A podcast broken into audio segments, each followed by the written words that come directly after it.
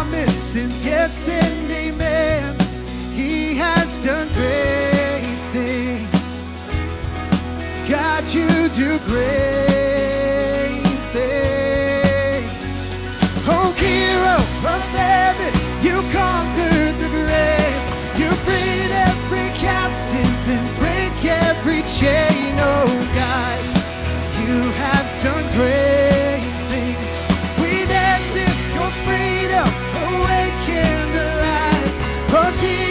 insacível.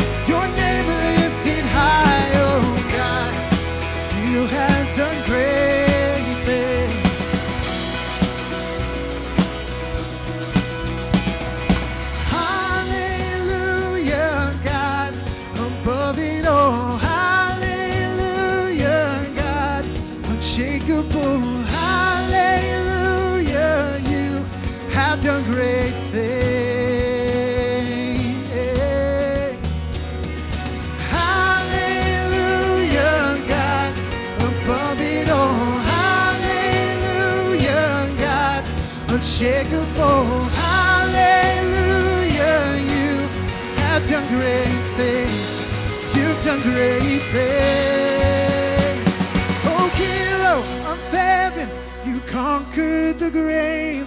You freed every captive and break every chain. Oh, God, you had some great things. We dance in your freedom, awakened alive. Oh, Jesus, our Savior.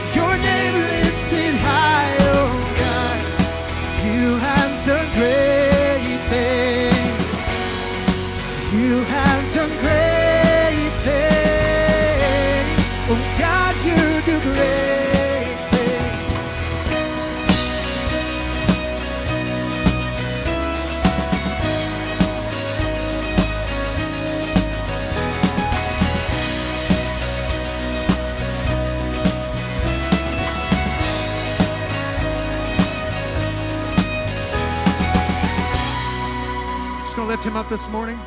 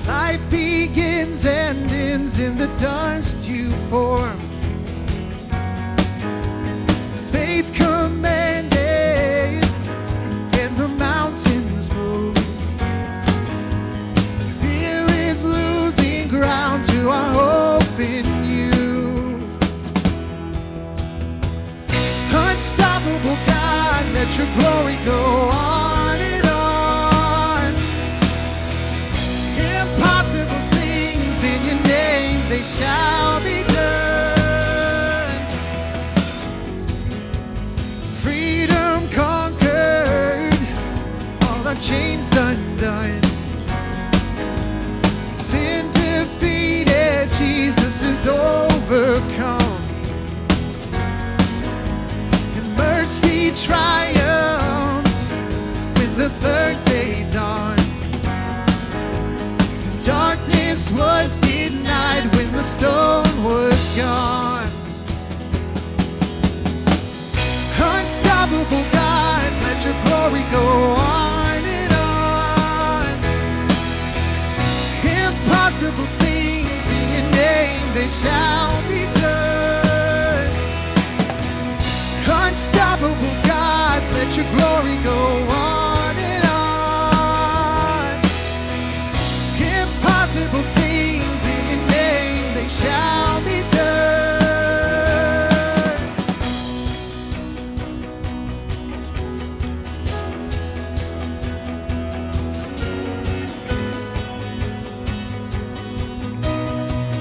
Let's hear our voices this morning. Nothing shall be impossible. Your kingdom reigns unstoppable. We'll shout your praise forevermore. Jesus, our God, unstoppable. Nothing shall be impossible. Your kingdom reigns unstoppable. We'll shout your praise forevermore. Jesus, our God, unstoppable. Nothing shall be impossible. Your kingdom reigns unstoppable. We'll shout your praise forevermore. Jesus, our God, unstoppable. Nothing shall be impossible. Your kingdom reigns unstoppable. We'll shout your praise forevermore. Jesus, our God, unstoppable.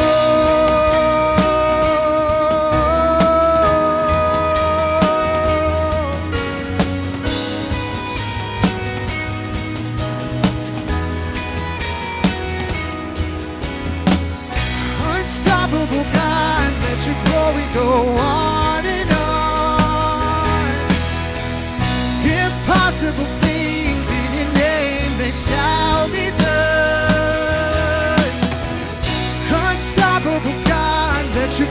go on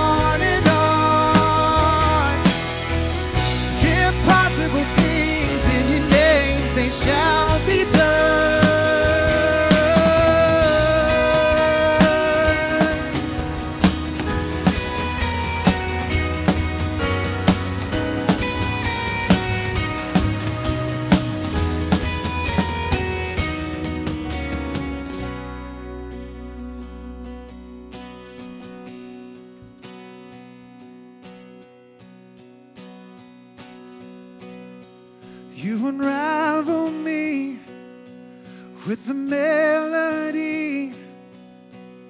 Surround me with a song of deliverance from my enemies till all my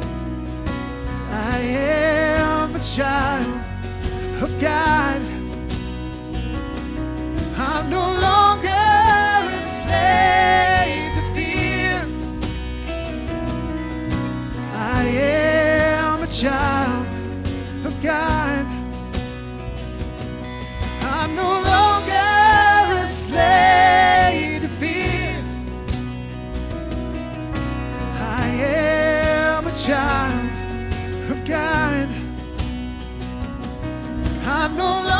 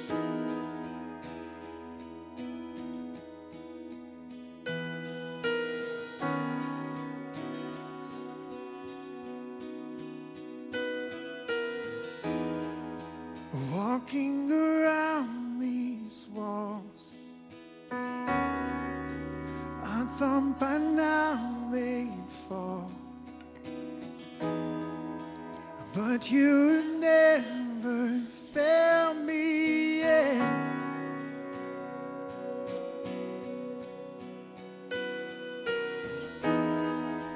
Waiting for change to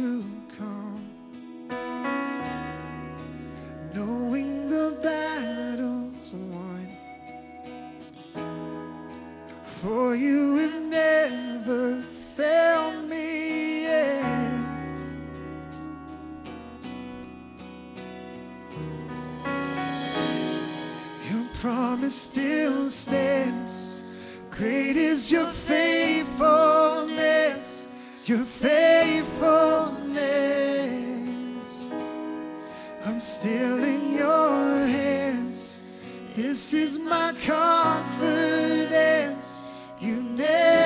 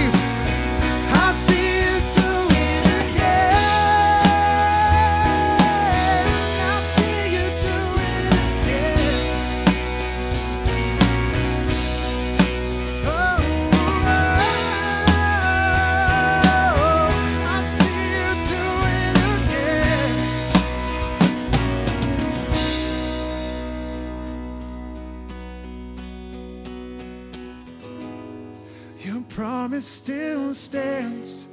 Great is your faithfulness, your faithfulness.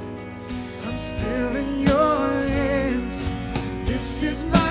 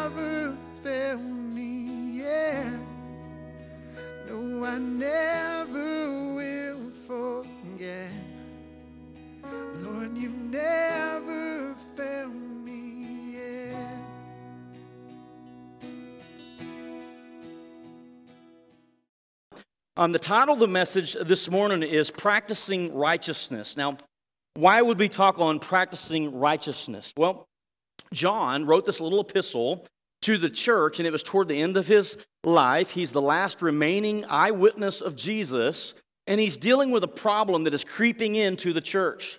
Uh, this problem is there are people, Gnostics, uh, that believe that Jesus didn't actually come in the flesh. What's more is they also believe that um, they don't really, it doesn't matter what they do in the flesh. They can live their life any way they want to as long as they call themselves Christians and everything is good. And, so John is, is kind of combating that error, that heresy in the church, and he is teaching uh, the church of the importance of these three truths that we've talked about last week and this week, this, this little spiral pattern of, of topics that he keeps coming back to, and that is truth, obedience, and love. And so he is trying to combat this error. Why? Because there were groups of people who were practicing righteousness, but there's also a group of people that said it didn't matter that we practice righteousness. I mean, we just live, as I said, any way we want to. As long as we say uh, we believe in God or we're good with God, then all is well. And he said nothing can be further from the truth. So, talking about practicing righteousness today, let's look at the, the text. We'll look at chapter 2, verse 28 through chapter 3, verse 10. So, 12 verses. Let's read those quickly and then we'll talk about it for a few moments. And now, dear children, remain in fellowship with Christ so that when he returns, you will be full of courage and not shrink back from him in shame. Since we know that Christ is righteous, we also know that all who do what is right are God's children. See how very much our Father loves us, for he calls us his children, and that is what we are. But the people who belong to this world don't recognize that we are God's children because they don't know him. Dear friends, we are already God's children. But he has not yet shown us what we will be like when Christ appears. But we do know that we will be like him, for we will see him as he really is. And all who have this eager expectation, say hope. All right, so this eager expectation will keep themselves pure just as he is pure. Verse 4 Everyone who sins is breaking God's law, for all sin is contrary to the law of God. And you know that Jesus came to take away our sins, and there is no sin in him. Anyone who continues to live in him will not sin, but anyone who keeps on sinning does not know him or understand who he is. Dear children, don't let anyone deceive you about this. When people do what is right, it shows that they are righteous, even as Christ is righteous. But when people keep on sinning, it shows that they belong to the devil who has been sinning since the beginning. But the Son of God came to destroy the works of the devil. Those who have been born into God's family do not make a practice of sinning because God's life is in them or God's seed is in them. So they can't keep on sinning because they are children of God. So now we can tell who the children of God and who the children of the devil. Anyone who does not live righteously and does not love others or other believers does not belong to God. Father, would you bless the reading of your word and would you put words in my mouth and help me to share Lord, uh, a message that would encourage each one of us um, today. I humble myself before you and I ask that you would just um, use me today and ask it in Jesus' name. Amen. So, so John writes this little epistle, um, and in this, as I said, he's combating this Gnosticism, and there's this, this belief that it really doesn't matter what you do um, in your flesh or in your real life because the spirit is separate from the flesh. And um, on top of that, they're saying that Jesus didn't actually come in the flesh, um, and, and, so John's saying, look, that what we heard, that which we've seen, that which we actually put our hands on, we touched this Jesus. I'm an eyewitness of that, John is saying. And, and so I want to tell you what Jesus said, what he declared to us, I want to declare to you. And then he begins to unpack what it looks like to be a genuine child of God, to be in genuine Christian fellowship. We talked about that in the first week. So he talks about what it looks like. He says, Those who say they're in the light, but they're walking in darkness, they're not practicing the truth. They're, they're lying. And so he's saying, there, There's those that say one thing, but they live a different way, and they're not practicing the truth. David last week talked about the pitfalls that we need to avoid loving the world and um, avoiding the Antichrist. And John lays that out as well to these early believers. But then in verse 28, it's almost like a bridge between what he's already talked about and what he's about to start talking about. Verse 28, he says, and now, as though he's kind of changing his flow of thinking. And now, dear children, remain in fellowship with Christ, so that when he returns, you will be full of courage and not shrink back from him in shame. John wants his readers to know, and I want us to be reminded this morning that Jesus is coming back. Jesus is going to return, and he's reminding the early believers and these ones that would claim to be believers but not living according to the standard of the gospel. He's saying, Listen, Jesus is coming back. And when Jesus comes back, there's going to be two groups. There's going to be one group of people who are going to be uh, full of courage or confidence, and there's going to be another group that's going to shrink back in shame. Uh, and he says, when Christ comes back, I want you to abide in him or to remain in fellowship with Christ so that when he does return, you'll be in the right group, that you will be able to have confidence on the day that he returns. Now, the word confidence here, um, it speaks of um, public speech. It's been able to declare something publicly. Like, um, I think the greatest example of this is uh, Will Ferrell. And now, now, follow me for a second. Um, most of you are going to watch this movie around Christmas, tri- Christmas time uh, called Elf, right? Buddy the Elf.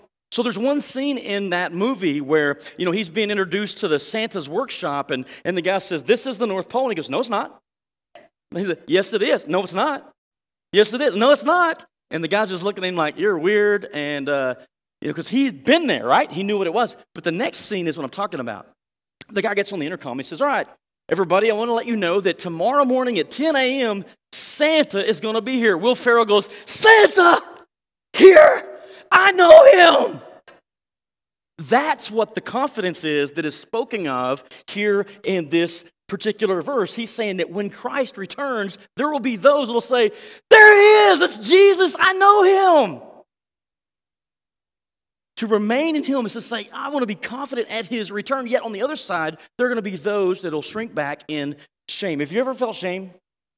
I have as a pastor, okay, as a Christian, as a pastor, I have one of those days where I wake up on the wrong side of the bed.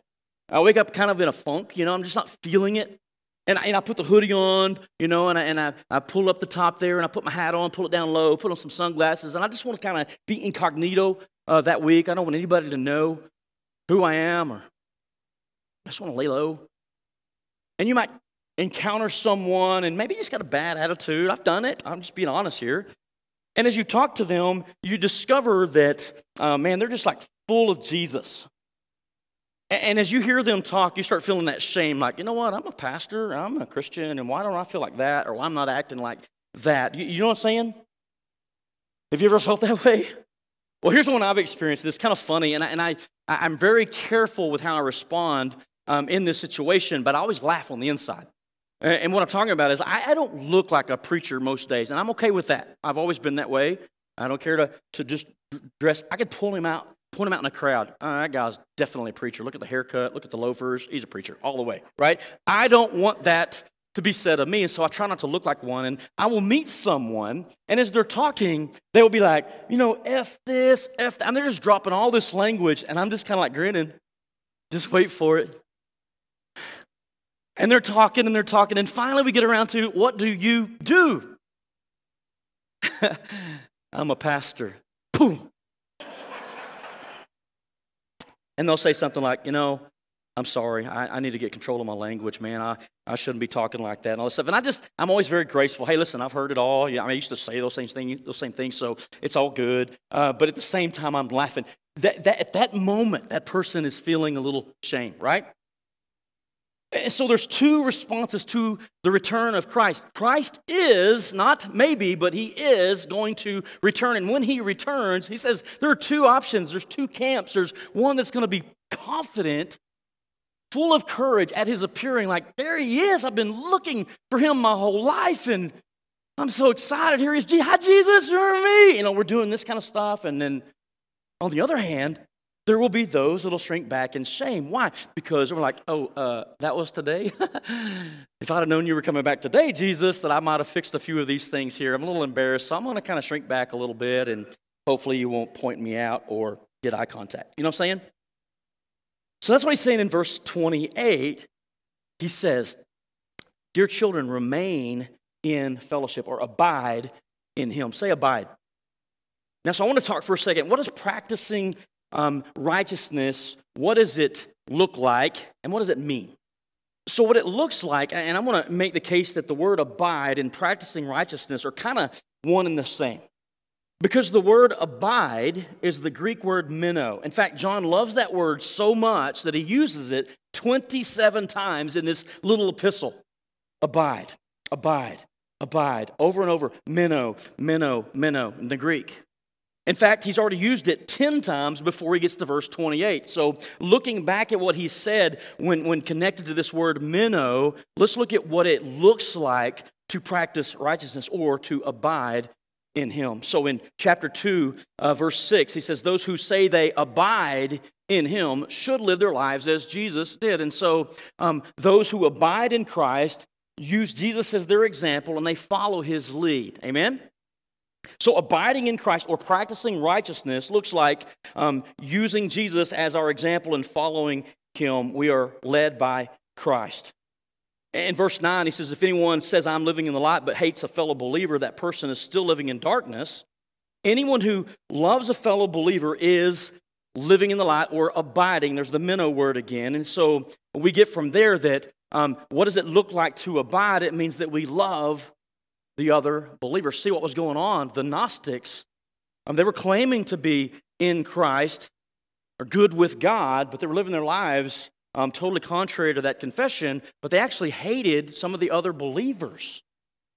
And my caution would be today is if we say we're followers of Christ and we have a problem with another believer, we need to be careful with that because this is one of the characteristics of abiding in Christ is to love the brothers. Yes, even the ones that may seem unlovable. Right?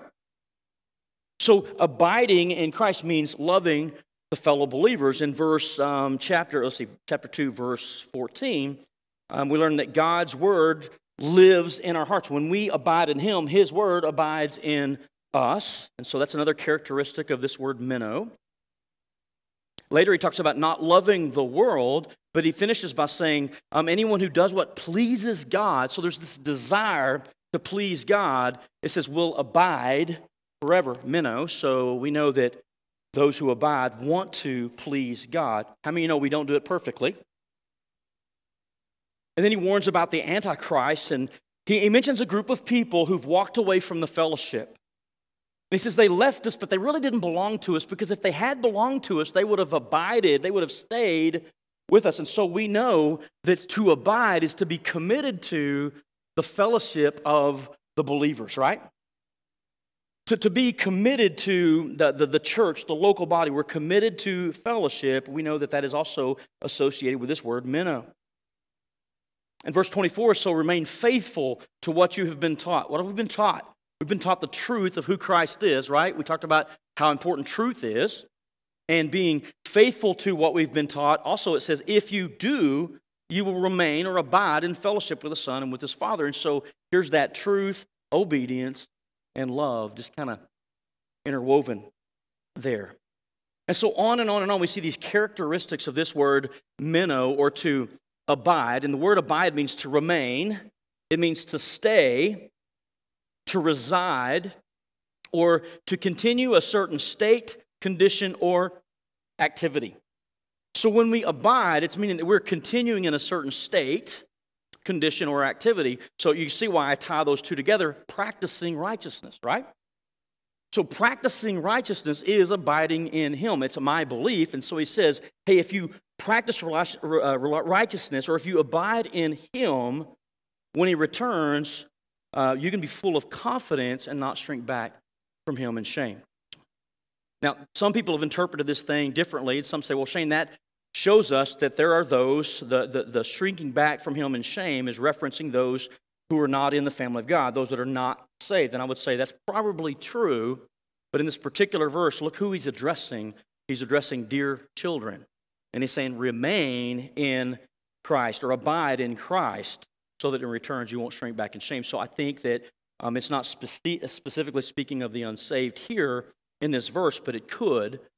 Another one would look at this and say, see, this proves that you could lose your salvation. Our Arminian thought would be um, we need to remain in fellowship with Him, that when He returns, we can have confidence and not shrink back from Him in shame. So if we're not abiding in Him, then we can shrink back in shame. See, there you go. You can lose your salvation. And, and you could probably make that case with this one verse um, isolated from the rest of Scripture Because when we read the rest of Scripture, we know that we are saved by grace through faith, not by works, so that no one can brag about it. Amen?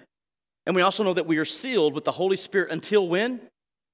Until the day of redemption, the day that Christ returns again. And so I don't believe it's speaking there, uh, but I do believe it is speaking of the Christians, and he's saying, remain in this fellowship, abide, continue in, in this fellowship with God, so that when he returns, that you will have confidence before him and not shrink back in shame. Well, Shane, are Christians going to shrink back in shame?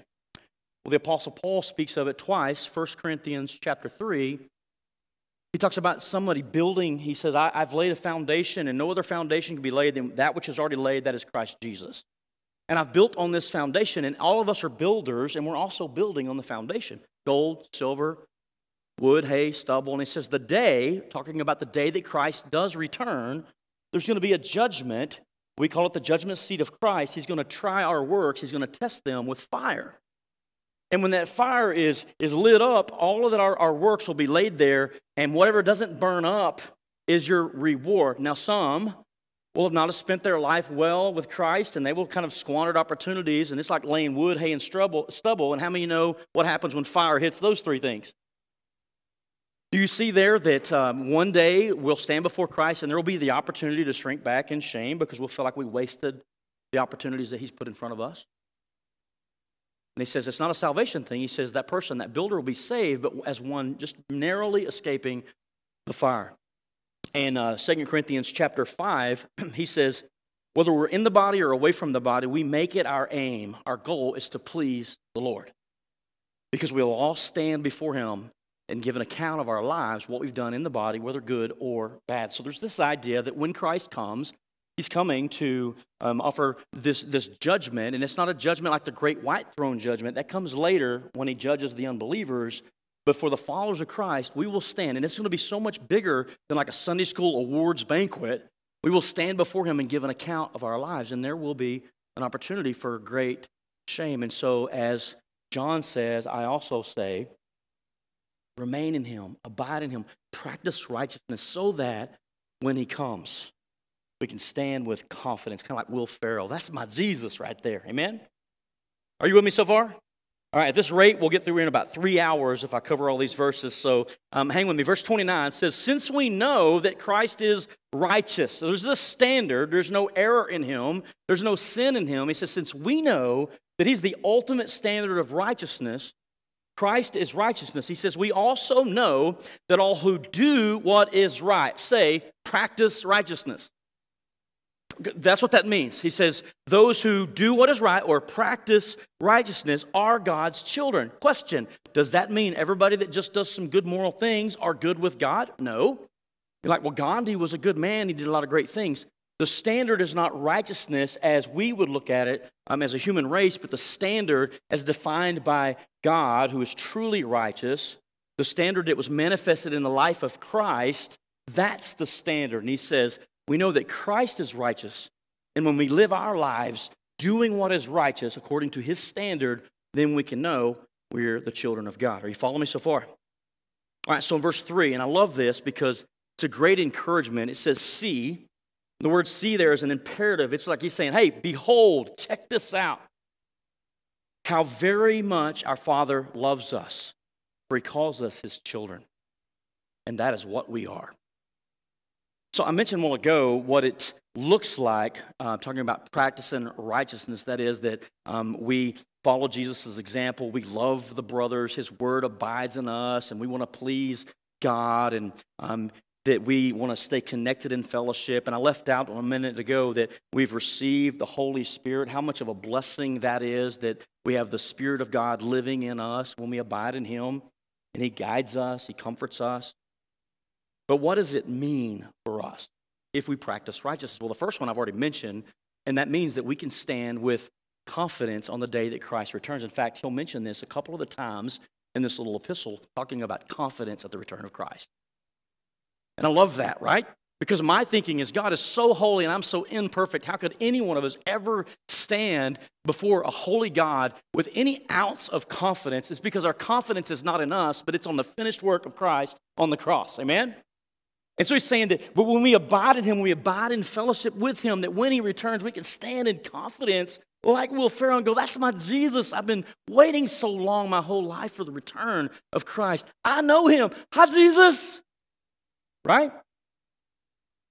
That's what it means for those that practice righteousness is we can have confidence. It also means that we can know we are in his family. That's encouraging, isn't it? Especially around the holidays. Nobody wants to be involved in a family and be included in a family.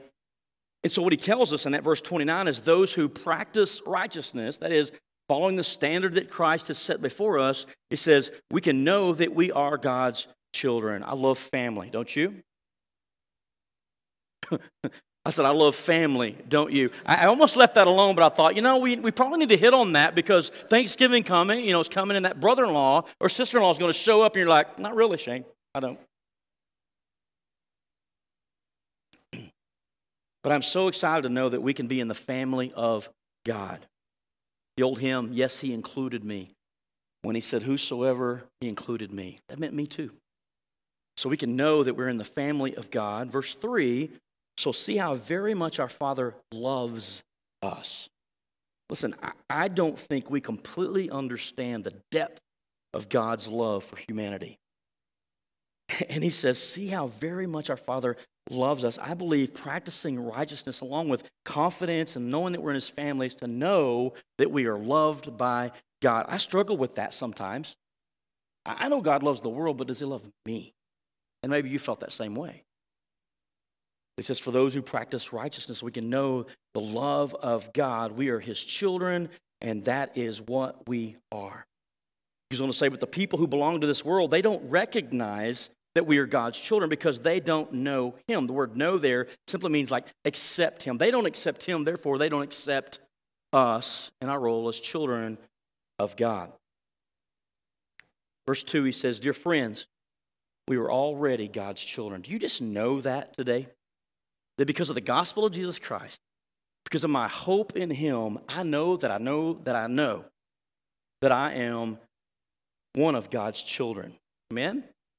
So, another thing that this does for us, this practicing righteousness, it gives us this confidence that we, we know who we are and also we know who we will become now, we don't know everything about what it's going to be like. The Bible says, Eye has not seen, ear has not heard, neither can enter the heart of man what God has prepared for those that love him. So I don't think we completely know what it's going to be like, but we do know now who we are. We are God's children. And we do know one day we will be like him when he appears. Mind blown, right? When, when Christ appears, our bodies are changed, and the twinkling of an eye, that sinful um, that sinful nature in us or that just that bent towards always doing the wrong thing is gone. And it says that we will immediately be like Christ. That ought to get you pretty excited this morning if you're in Christ. He says, We know that we are God's children, but what he, uh, what he has not yet shown us, or but He has not yet shown us what we will be like when Christ appears. But we do know that we will be like Him. For we will see Him as He really is, and all who have this eager expectation, that word hope there is a beautiful word. And I believe for those who practice righteousness, again, not perfectly, we're not going to always hit this thing right, but when we make a practice of trying to do it God's way, he says we're given this hope. Hope is a confident expectation or an eager expectation that I believe motivates purity. We're saying, as he is pure, I want to live my life pure as well. Amen? So you see how this kind of flies in the face. In fact, we're going to contrast that in a second with the next verses of those Gnostics that said it didn't matter how you live your life. John's saying, I beg to differ. Because a, Jew, a true, genuine follower of Christ is going to be committed to practicing righteousness. They're going to be committed to abiding in Him. This is what it looks like, and this is what it means for the believer. So there is a group of people that are saying, Hey, I don't always get this right, but I'm committed to Christ and I'm committed to His Word, it means something to me. It's like a roadmap that he, He's given me on how to live life successfully here on this earth. And I just want to yield to that. Now, I don't always get it right. I'm going to mess up from time to time. That's where 1 John 1 9, as I mentioned two weeks ago, comes in, and that He's faithful and just to forgive us if we confess our sins. But I have this desire to walk the path of, of righteousness. I wonder, as Christians today, do we all share that same desire? I want to live in a way that pleases God. But just as the church might want to please God, there's a group of people that are rebellious. They're the ones that say, Don't tell me what to do. You know, God's law is like, here's the standard, here's what I want you to do. And the definition of sin is someone that just wants to live life their own way. And we know many people that way, right? Hey, I know what God's word says, but don't tell me what to do. I want to live my life my own. I want to do things on my own agenda. He says there's a group of people like that, and it's called lawlessness or sin. Look at what he says everyone who sins is breaking God's law. For all sin is contrary to the law of God. And you know that Jesus came to take away our sins, and there is no sin in him. Anyone who continues to live in him will not make a practice of sinning. But anyone who keeps on sinning does not know him or understand who he is. See, this is the rebellious, the one that says, I don't have to, I can claim to be a Christian, a Christ follower, but I don't have to live my life in accordance to his word. In fact, I don't like the people to tell me that. Don't, don't preach at me. Don't tell me what to do, right? So there's those that are that way as well. In verse 7, it says, Dear children, don't let anyone deceive you about this. When people do or practice what is right, it shows that they are righteous. When they do what is right, it shows that they are righteous. Now, how many of you know we've been made righteous by the blood of Christ? So that, I think David mentioned this last week, as God looks at us, he sees the righteousness of his son, Christ Jesus. He didn't look at me and go, eh, you failed this week or not. He sees his Son and what he did on the cross, and by the blood of Christ Jesus, we have been made righteous, right? And so now we just want to live our life in a way that honors him for what he's already done for us, and I want to walk and live my life in accordance to righteousness. He says, when people do what is right, when they desire to follow God's rules, his law, his word, it says it shows that they are righteous, even as Christ is righteous. But when people keep on sinning, it shows that they belong to the devil. Now, the keeping on sinning is not referring to that little pet sin that you fall into from time to time and time again, but it's referring to a lifestyle, a practicing, a continuing of a sinful, like, don't tell me what to do. I want to live life my own way. He says, those people that live like that, they're not submissive to God's word. It says it shows that they belong to the devil who has been sinning since the beginning, but the Son of God came to destroy the works of the devil. And how many know he did it on the cross? I said, How many you know that he did that on the cross? Those who have been born into God's family do not make a practice of sinning, but God's life is in them. His seed is in us. Can you say Holy Spirit, right? And His Holy Spirit dwells within us. Wednesday night, David spoke on who is the Holy Spirit, and it's comforting to me to know that God's Holy Spirit, God the Holy Spirit, lives in us and guides us into all truth, convicts us. Have you ever done something wrong and immediately felt this thing in your chest going, mm, that wasn't right? That's the Holy Spirit, and I'm grateful for that, right? And he says that his seed is in us, or his life, God's life is in them, so they can't keep on sinning because they are children of God. So now we can tell who are children of God and who are children of the devil. Anyone who wants or does not live righteously and does not love others other believers does not belong to God. He's making it absolutely clear these Gnostics, these antichrists, these people that are denying who Jesus is, they're not living in obedience, they're not living in love for other people. He's saying those guys are imposters. They may have been in your church and they left your church, but you just need to know right now that they never truly belonged to God. Because if they would have, they would have remained. They would have loved the brother. And that's how we know, right? And so I believe there's two groups of people. Uh, ultimately, there's those that don't want to submit to God's ways, and there's those that say, hey, I want to submit to God's ways. I won't do it perfectly, but I have this desire to do just what is right according to God's word. And he says that if we do that, when he returns, we can stand in absolute confidence as we stand before him, bold in our speech. And I think that on that day when Christ returns, there will be many that will shrink back in shame, some that don't know him, that rejected him, that denied he even existed, and they're like, oh, wow, that's the Jesus that I've been denying this whole time. And they'll realize, wow, and they'll shrink back in shame. But I also think the same thing is true of believers, that we can shrink back in shame, not as a loss of salvation, but I had such a great opportunity in this life, and I blew it.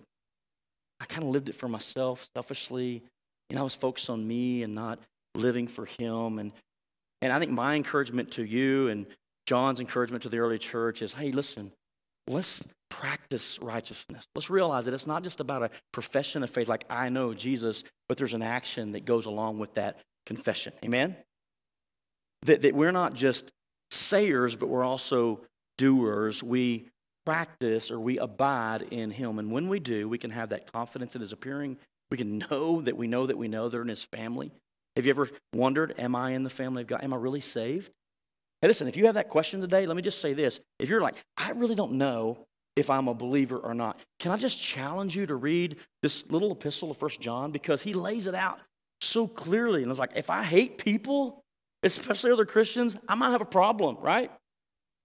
If I'm rebellious and I hate God's word telling me to do X, Y, and Z, and when the preacher says that, it, it makes me mad, I might have a problem. And so if you wonder today if you are in Christ, am I saved? I would say Take a good look at First John as a litmus test for your life and, and just know that God loves you and God wants you to practice righteousness. He wants you to trust Him for salvation and to walk in Him. And I would say to you as a believer today, are you abiding um, in Christ? Are those characteristics that I listed a while ago with that Greek word meno, are they evident in your life? Do you look at Jesus as your guide? Do you say, I want to follow my, my life according to Jesus' pattern? I mean, I'm so thankful for the incarnation of Christ because before that, we have this God in heaven that's telling everybody what to do. And then Jesus came and dwelt among us. And he lived a perfect life, a perfect example for us to follow. People to this day still look at the teachings of Christ and say, like, hey, well, Jesus said. Even unbelievers will go, they, they, they don't want to submit to him, they believe he existed, like Jesus. Man, he laid it out in the, you know, the golden rule or the Sermon on the Mount, right? Are you abiding him? Are those characteristics true in your life? Do you love other believers? Is God's word in your heart? Do you want to please him? Do you desire to please him, even when you don't do it perfectly? How important is staying connected to fellowship of believers. I'm not talking about just living water, but how many you know the body of Christ is global? And to say, I'm committed to being somewhere. I move away, I'm going to find a fellowship to get plugged into, right? But are we committed to the fellowship of the believers? And do we let the Holy Spirit guide us because He is the ultimate guide? That would be my question for reflection today um, as we, we close. But we're called to abide in Him, to practice this righteousness. And a genuine follower of Christ will see that evidence in their life. It's my conviction. Amen. Father, I thank you for your word. I thank you for the challenge of your word. And Lord, I want to admit, just like everybody else would probably do as well, we don't always do things the right way. In fact, if we were told that you would be here tomorrow at 10 a.m., many of us would be scrambling Many of us would be cleaning up our internet search profile and history, and many of us would be getting rid of some of the movies in our house. We would go make that phone call. We'd reconcile with that brother. We would clean house, so to speak, if we knew, in fact, that you're coming tomorrow at 10 a.m. The reality is, is we don't know when you're going to return. We just know that you are. And my hope is that we would live our life in such a way that we would abide in you, that we would practice righteousness, Lord, in such a way that when you do return, we don't have to hide in a corner hoping you don't get eye contact with us or worried that, that, that, that, that whatever it is that we've been doing is going to be exposed before you, but that we can stand kind of like Buddy the Elf and say, That's my Jesus. I know know, Father, would you give us a desire, Lord, to be doers of the word and not merely hearers only? would you help us to see how important it is for us to live our lives in testimony to other people around us that uh, we don't just call ourselves Christian and live completely opposite of that lifestyle like the Gnostics did, but that we would say that we are followers of Christ and we would back it up in speech, in conduct, in attitude, in love, committed to your truth of who you are, committed to obedience, and committed to love. Lord, if there be anyone here today that has not placed their faith in you, I pray that they would see their need for you. And Lord, that they would see the urgency of the situation as well to know that one day, and I believe one day soon, you're going to return.